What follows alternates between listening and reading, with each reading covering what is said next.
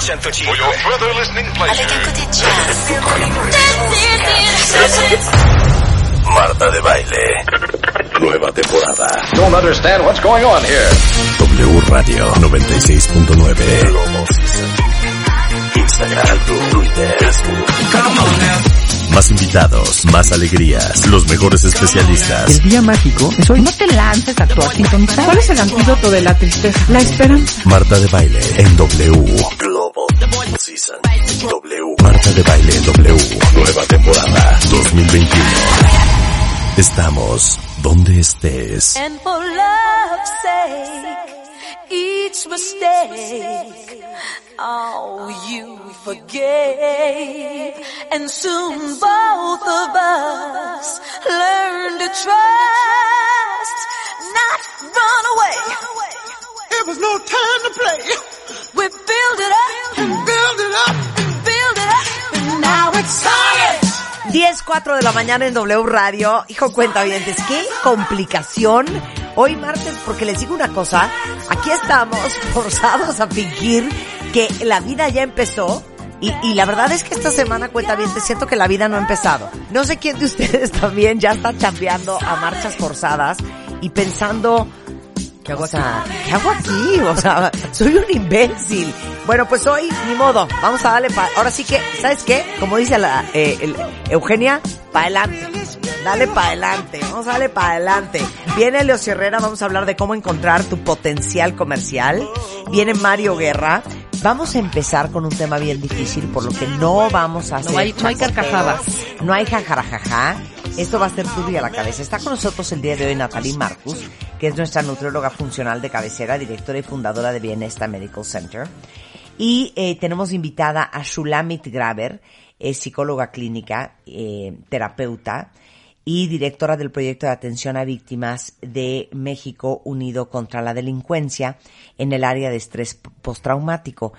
Y Shula tiene una historia, cuentavientes, impresionante, que el día de hoy queremos compartirles. Porque sabemos que allá afuera hay muchos de ustedes que han vivido estrés postraumático, que han tenido eventos muy, muy fuertes en su vida y justamente a raíz de lo que vivió Shula decidió dedicarle su vida a ayudar a gente que ha vivido eventos muy fuertes en su vida, eventos traumáticos muy fuertes, este, a partir de ese momento. Entonces, bienvenidas a las dos. Gracias, muchachas. Bueno, pues yo trabajaba en un consultorio en, en Bosques de las Lomas y de repente me Natalie. encuentro, yo es Natalie, yo soy Natalie, Natalie, sí, ya me sí. conocen la voz. Y de repente veo a una psicóloga enfrente de mí porque estaban, trabajamos justamente enfrente en el pasillo, la veo medio cansadona, me veo, la veo que está como pidiendo informes en mi oficina, la veo rara. Entonces le digo, hola, soy Natalie, ¿te puedo ayudar en algo? Y me dijo, fíjate que, que vengo a platicar contigo, yo trabajo aquí enfrente y pues tuve un evento muy fuerte en mi vida, tuve, estuve secuestrada durante un tiempo, ahorita que te platiqué, Shuli, cómo fue eso. Y pues vengo del psiquiatra, me dio un ansiolítico para dormir, me dio un antidepresivo el cual no me quiero tomar y pues no sé cómo salir adelante, porque pues finalmente tengo pesadillas, tengo todo el tiempo pensamientos recurrentes, tengo depresión, tengo ansiedad, no me hallo. O sea, ¿no? y, y, y pues nadie me ha medido la sangre, nadie me ha hecho un estudio de ver qué tengo que hacer y yo sé que tú trabajas un poco más integral a la persona. Entonces ahí empezamos, le hice un estudio de cortisol, que nadie se lo había hecho, que es la hormona del estrés, para ver cómo estaba su cortisol. Le empiezo a dar complejo B, ¿no? Ayudarle algo a dormir y equilibrar su cuerpo como nosotros lo manejamos, con medicina mente-cuerpo. No solo sabemos que un trauma afecta la parte mental, también afecta la parte física y nadie la ve, y la parte emocional. Entonces, creo que hoy hicimos un equipo, trabajamos juntos para ver todo lo que es trauma y no solo saber que tienes que medicarte. Hay muchas otras opciones. ¿Y qué hacer con lo que te pasa en ese momento para salir adelante rápido, para no quedarte atorado? Porque somos mucha gente de la que nos está oyendo, Marta, se quedó atorado porque falleció un hijo, porque se quedó en el avión, en un evento que no volvió a tomar un avión por un evento de estrés, en el coche. Y hay muchísimos ejemplos que vamos a dar hoy, esta mañana, para que la gente se, de- se identifique y sepa que sí puede salir adelante y que puede replantear lo que vivió de otra forma. Exacto. ¿Qué te pasó, Shula? Bueno, a mí me secuestraron hace 10 años exactamente. El tiempo vuela. Estuve una semana secuestrada. Fue un error. pero se dieron cuenta que era un error ese día y me dijeron, ni modo, ya tiene que funcionar como funciona cualquier secuestro. Se fue a correr, ¿no? Yo salí a correr una mañana, un domingo salí a correr, 11 de la mañana, y de repente llegó un carro, se bajaron como en la guerra, ¿eh? con metralletas. Yo no podía creer lo que me está pasando. Me subieron, me dijeron es un secuestro, y me dijeron ponle un precio a tu vida. Cuando llegamos al lugar donde estuve, y yo le dije mi vida no tiene precio y no te voy a contestar un precio. Y ahí es donde como que se impactaron en la respuesta y me dijeron, ¿quién eres? Y se dieron cuenta que se habían equivocado y les dije que era psicóloga. Y me dijeron, a mí las psicólogas me dan, me dan miedo porque adivinan lo que piensas. Y en ese momento como que me cambió el chip y dije, tengo que hacer lo que sé hacer, que es hablar, platicar, darles terapia. Y un poco el hablar y el estar cerca de ellos, ahora entiendo el síndrome de Estocolmo, porque una forma de sobrevivir es vincularte. Poder hacer algo diferente y perder el miedo y hablar con ellos. Tuve una experiencia interesante porque me atreví a hacer lo que a mí me gusta y es tener curiosidad por la vida de la gente. ¿Cómo es que alguien decide hacer eso? Entonces les pregunté, ¿cómo es que elegiste esto? ¿Cómo dijiste, te levantaste un día y dijiste, voy a ser secuestrador? ¿Qué, es lo que pasó en tu mente? Me contó su vida, una vida terrible, terrible, terrible, una no es justificable por nada, ¿no? Pero la vida de una persona que fue encontrada en un coche sin padres llorando y lo agarró el de la basura. Una, vida que uno podría sentir compasión y, y odio al mismo tiempo por, por lo que escucha. Y bueno, un momento en que, claro que hay violencia emocional, no me hicieron nada físicamente, pero es algo terrible vivir una experiencia así. En algún momento que me iban a matar, me hice dos preguntas. Si es el último minuto de mi vida, ¿qué me faltó por vivir? Y si salgo, ¿qué haría diferente?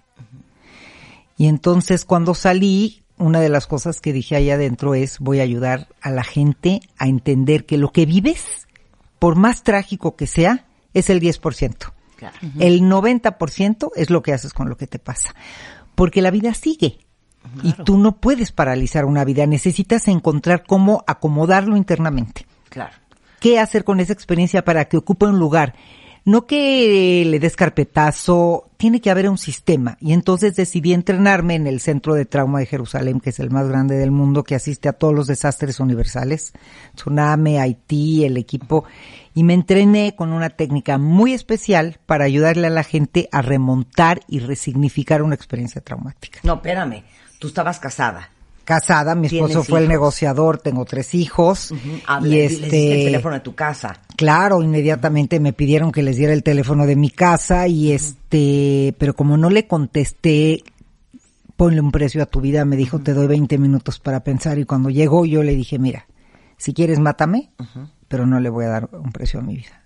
Por nada se lo voy a poner. Ahí se da cuenta que es un error, que no Ahí eras se da tú cuenta que, no era porque le, le, lo que ellos dicen es que era una mujer política importante, eh, divorciada, que iba a estar corriendo en esa calle ese día, a esa hora. Entonces me dijo, estuviste en el momento incorrecto a la hora, inco- a la hora incorrecta.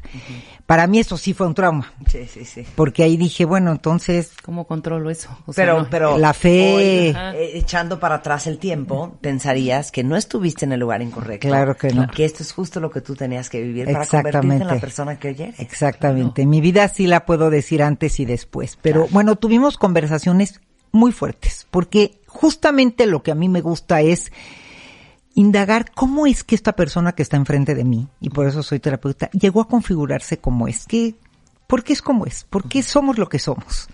Y con esa curiosidad me dediqué a hablar sobre todo con el jefe y con otra persona, porque eran ocho hombres. Y al final, este, cuando acabó mi esposo negociando y se hizo una negociación como tenía que ser, yo me enteré después que por la gente que estuvo asesorando a mi esposo que yo negocié mi libertad. Y, y, y la respuesta que ellos me dieron es que le significó tanto mi persona que ya no podía tenerme más, que ya necesitaba hacer algo para que me vaya. Y me dijo tienes tanto que hacer allá afuera que necesito, necesito que te vayas El secuestrador te dijo el a ti. secuestrador, el jefe de la banda. Pero antes de que te vayas en este momento, tengo una pregunta y una confesión que hacerte. ¿Crees en Dios?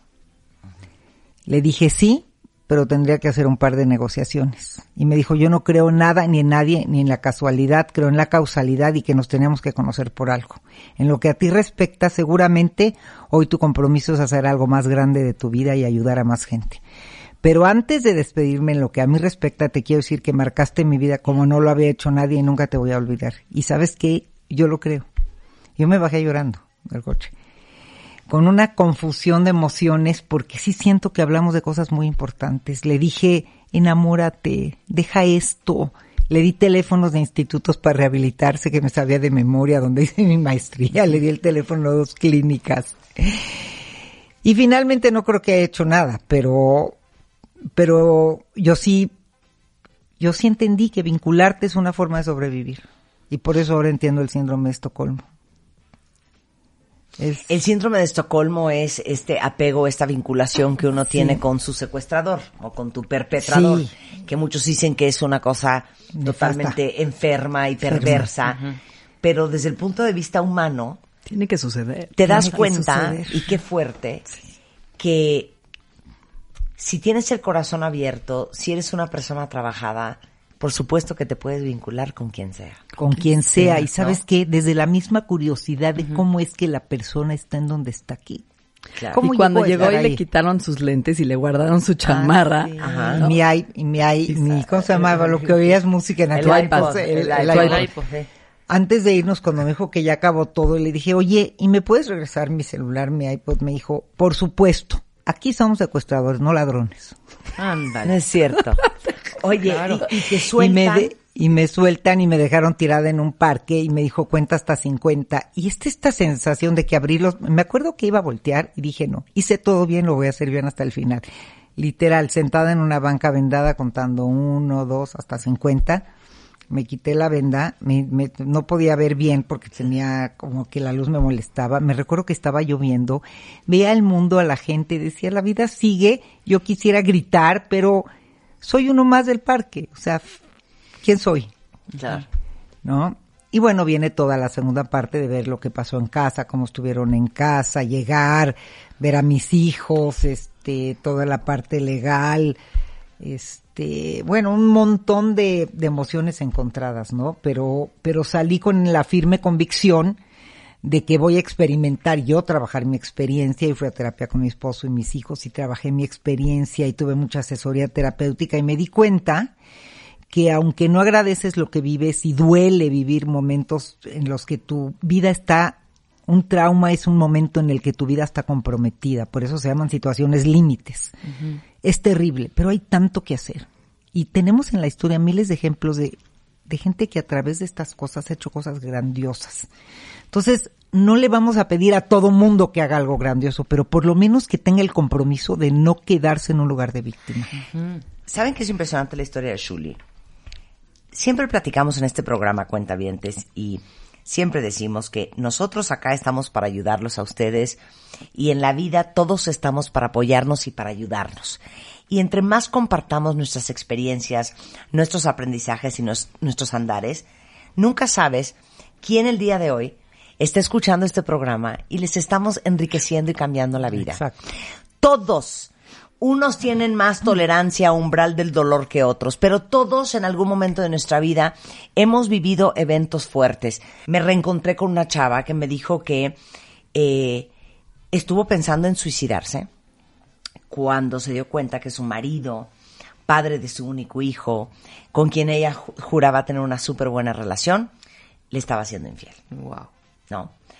Para ella, eso fue su evento súper traumático. Para alguno de ustedes puede ser la pérdida de un ser querido. Para otros de ustedes puede ser que cuando eran chiquitos sus papás les pegaron. Para otro más es el rechazo de una madre. Para otro más puede ser eh, la despedida de un trabajo.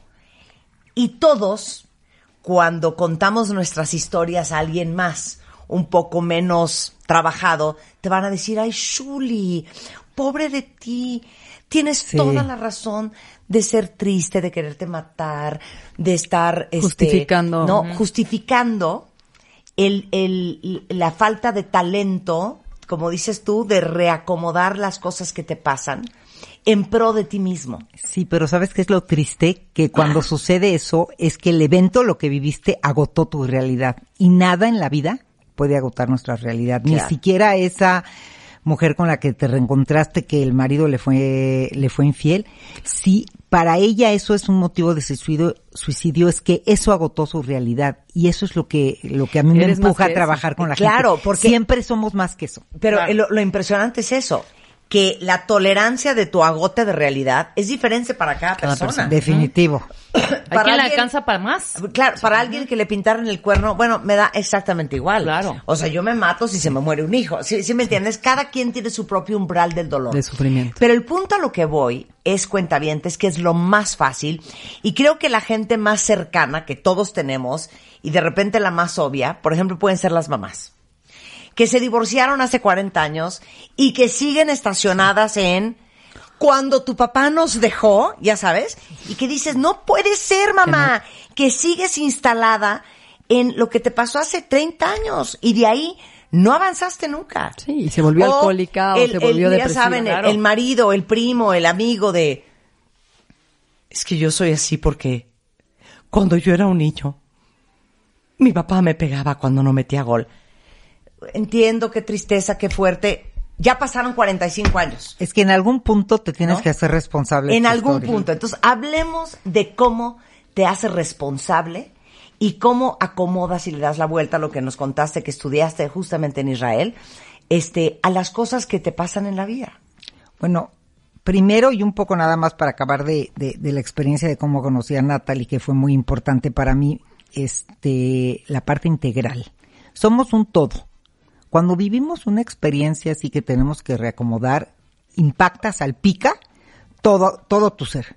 Tu vida física, tu vida emocional, tu forma de comer.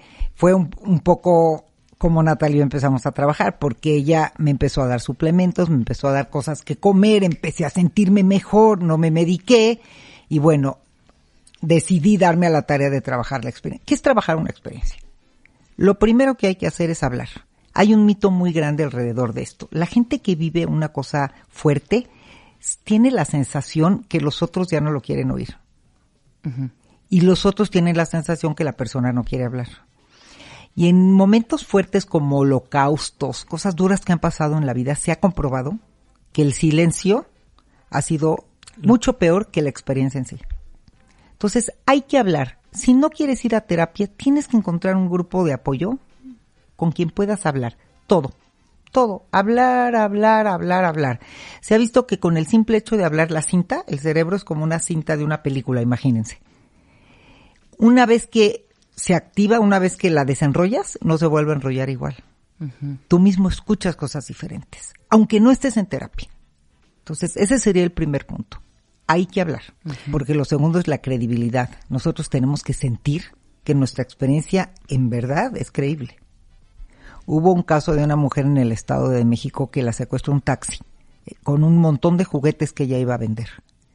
Estuvo secuestrada, pero lo que no sabían los secuestradores es que su hermano era federal. Entonces, a la hora de la negociación, para contárselos muy rápido, y resultó que empezó el federal a meterse, estaban en un celular, el secuestrador empezó a oír, el que la estaba cuidando, que los otros que se fueron al rescate estaban los federales, y la cosa se puso muy difícil. Y ahí esta mujer hizo un acto de valentía y le dijo, nos van a venir a matar. Yo te hago una propuesta a ti. Vamos a escaparnos tú y yo. El que la estaba cuidando, el secuestrador. O en cinco minutos van a llegar a matarnos. Y él aceptó. Y los dos se escaparon y nunca se volvieron a ver. Ella se despidió muy conmovida de él porque fue algo muy fuerte. Ahora llega a tu casa y cuenta esa historia. Que nunca Sí, te claro. encontraron. Donde estuviste, no hubo que pagar rescate y estás de regreso. Y esa mujer, es, es una chava muy joven, como de 20 años, llegó devastada a contarme su historia, porque después de un año empezaron los síntomas. Esta es la segunda cosa importante. No siempre inmediatamente después del evento empieza esta como depresión, nostalgia, angustia, tristeza. Sucede claro. entre los cuatro y seis meses, más comúnmente. Esta mujer al año se trató de suicidar. Un año estuvo muy bien, pero la no credibilidad la Que agotó, creía agotó su cortisol, que nadie le crea su historia. Ese es, ese es otro punto que vemos muy Y comúnmente. eso tiene que ver con la validación de los sentimientos en general. Exactamente. ¿no? Que los sentimientos de alguien, para que lo apunten, no se cuestionan. No están sujetos a juicio moral. Tú No están- puedes sí, castigar claro. a un hijo por una acción, pero no puedes castigarlo por la emoción. Esto que hacen las mamás, lo castigan. No te rías, no llores. No, no, no, no, no. Lo que él haga con su emoción, Y la parte de que si no se trabaja te alcanza, ¿no? O sea, Claro. puedes alcanzarte un año después, dos años después. Cuando no lo trabajas te acaba alcanzando, porque ahí se quedó la huella. la esta es otra cosa para que anoten. No es de tiempo. El tiempo, aquí no aplica de que el tiempo lo cura todo. El tiempo sí hace que se amortigüe la sensación. Pero si tú te quedas constreñido con la experiencia adentro, te alcanza. Algo importante que me pasó de, se me pasó decir es, y es muy interesante, es que cuando nosotros vivimos una experiencia traumática o cualquier situación límite, está, nos ponemos en modo sobrevivencia, así como ponen su celular en, En modo, modo avión, avión, claro. nosotros estamos en modo sobrevivencia. ¿Qué quiere decir? Que todo nuestro sistema, todo nuestro cuerpo, todo está en alerta máxima para la sobrevivencia. Y eso, lo podrá explicar mejor Natalia, hace que se agote nuestro cortisol, que es la hormona del estrés, ¿cierto? Sí. O sea, cuando tú tienes un evento de estrés, tu cuerpo no sabe si es tu propio pensamiento. Somos el único ser humano que con un pensamiento nos deprimimos, que con un pensamiento nos atoramos. Tenemos un sistema nervioso tan vulnerable que con lo que pensamos nos paralizamos, con un pensamiento negativo. Entonces, ¿qué pasa? Que cuando tú tienes un evento, tu cuerpo cree que sigue el dinosaurio persiguiéndote, tu sistema nervioso queda alerta. A ver a qué horas me van a atacar. Entonces, el cortisol, que son una hormona de las glándulas suprarrenales, empieza a producirse a todo lo que da, a bombear hasta que se agota.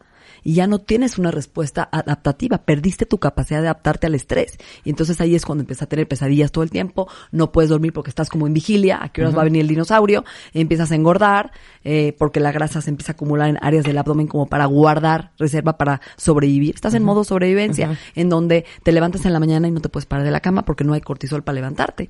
Y en la noche lo tienes al revés, te quieres ir de fiesta porque no te puedes dormir. Entonces tu, tu mejor hora es en la noche y tu peor es en la mañana. Y es cuando tienes la curva de cortisol al revés. Y ahí es donde tienes que empezar a hablar, a ser activo, que ahorita vamos a hablar de eso, a meditar, trata, aunque sea es muy difícil meditar cuando la mente no para, pero buscar técnicas de respiración, de hay una app en, en, en, en el teléfono que se llama Headspace, que dura cinco minutos.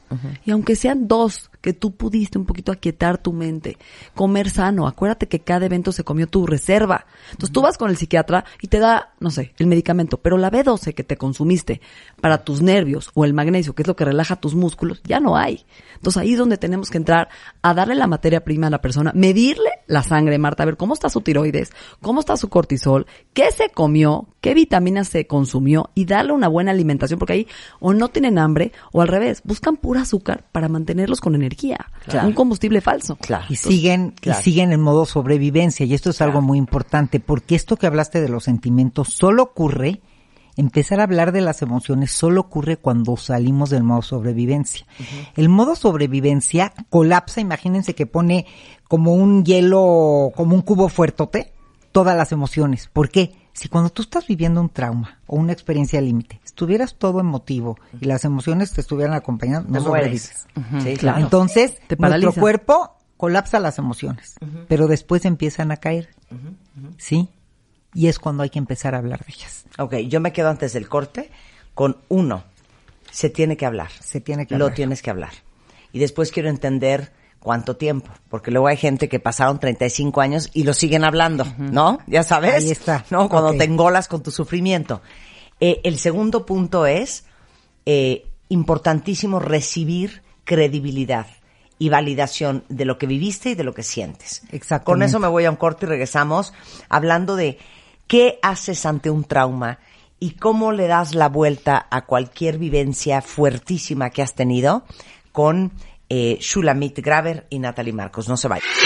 Marta de Baile, al aire, por W Radio 96.9. Hacemos una pausa.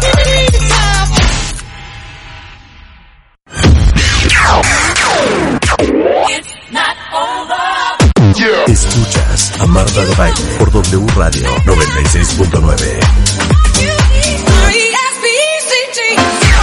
Estamos de vuelta. Estamos de regreso en W Radio en una profunda conversación con Shulamit Graver. Tienes a todo el mundo conmocionado en redes sociales. Shulamit nos contó en la primera media hora del programa que eh, estuvo secuestrada y cómo a raíz de ese secuestro decidió entrenarse para aprender a cómo los seres humanos pueden reestructurar su vivencia en pro de algo positivo en su vida. Y cómo darle la vuelta a esa pérdida espantosa, ese momento traumático, ese momento, ese evento de crisis, este, y usarlo a su favor. Entonces, antes del corte dijiste dos cosas muy importantes, que es por donde se empieza a trabajar un trauma. Uno, hay que hablar de él, sea con un grupo de apoyo, sea con una red de amigos, sea con un terapeuta. Tienes que verbalizar tus emociones y tus sentimientos. Dos, tienes que sentir de regreso credibilidad y validación de lo que sientes. Nada de que, hija, te digo una cosa, qué exagerada, no es para tanto lo que viviste.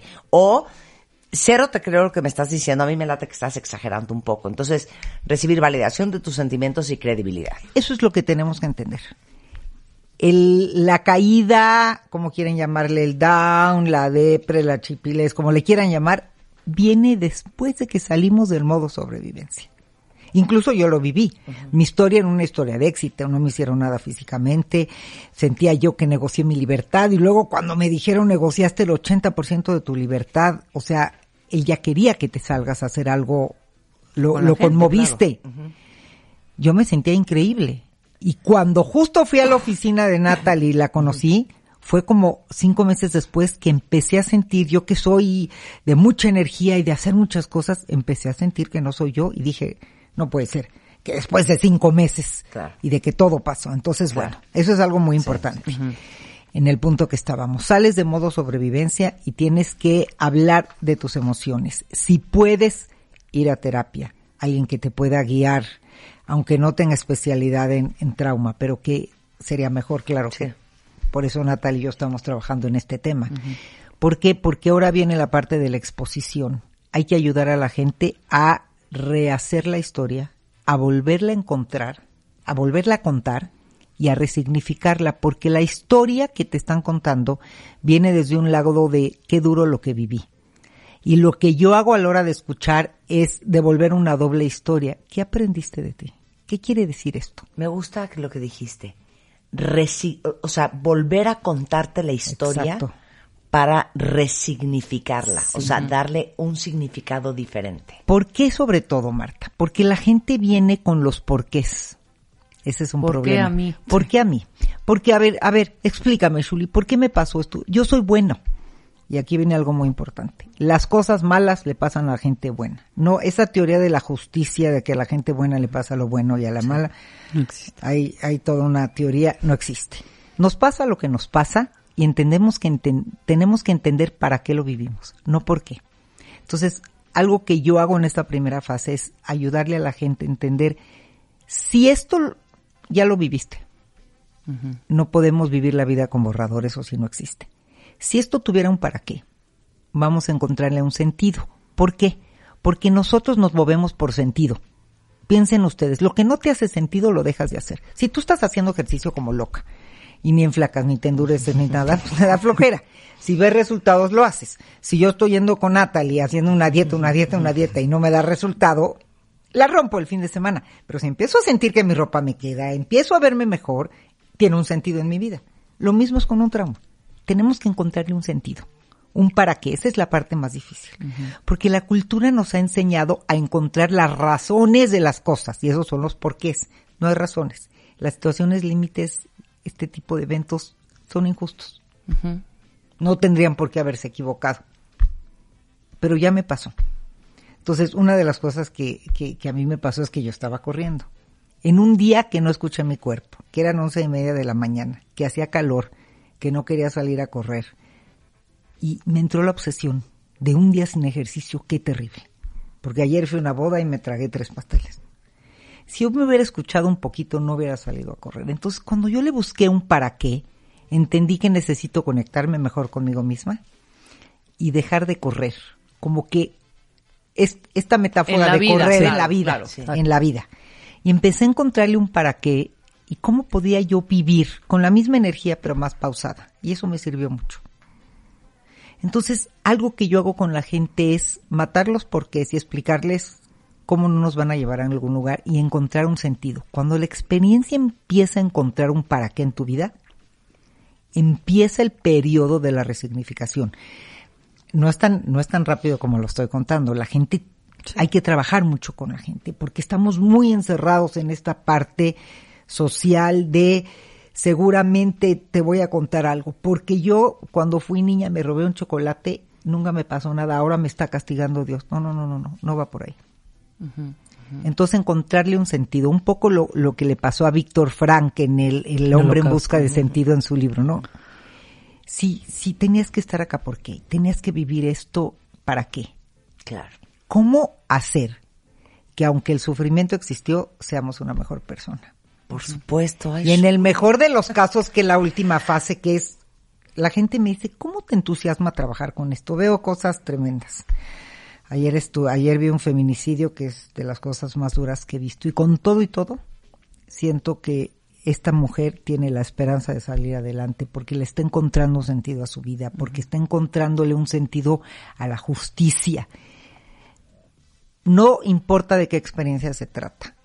La última fase es la, es la fase de la integración, que tiene que ver con cómo integro esto a mi vida y cómo convierto el trauma en una oportunidad de crecimiento, que es la parte que a mí me entusiasma y he sido testigo a lo largo de estos 10 años de casos increíbles. Y, y les digo una cosa, porque todos estamos rodeados por lo menos por una, dos, tres o a veces hasta diez personas que jamás hicieron este trabajo de resignificación del evento. Y viven enojados con la vida. Y viven Amargados. amargados, enojados, mentando madres, haciendo al evento y a todo el resto del mundo responsables de su tragedia, de su miseria, de la autolástima, de pobrecito de mí, Autocomiseración. de autocomiseración. Y les digo una cosa, aquí hemos tenido, en diciembre, tuvimos a tres o cuatro mamás que vinieron a compartir su experiencia después de la pérdida de sus hijos. Y después de ese programa creo que todos nos quedamos locos y trastornados porque ninguna lloró, Ninguna. ninguna. Y la actitud de todas, mujeres que han trabajado, o sea, que se han trabajado internamente, Una que han fortaleza. hecho este una fortaleza y una visión de la vida y una actitud que a veces no la tiene alguien que la operaron de la rodilla y no quedó bien. Ya, ya sabes cómo te digo. Entonces, ustedes no se den el permiso de ser ese tipo de gente. Porque hoy en día tenemos algo que no tenían nuestras abuelas o nuestros abuelos, que no, que no, de lo cual no se hablaba tanto hace 50, 100 años, que es la conciencia y la información. Hoy tenemos en las palmas de las manos el teléfono de una Shuli, de todos los doctores que pasan por este programa, de Natalie Marcus, se habla del tema, hoy hay libros, hoy la gente es mucho más abierta con sus emociones. Hoy estamos en otra, en otra, en otra, Otra etapa época. del mundo. Tienes toda la Y la razón. libertad, ¿no? Nadie te puede quitar tu libertad. Lo que siempre dices que me fascina.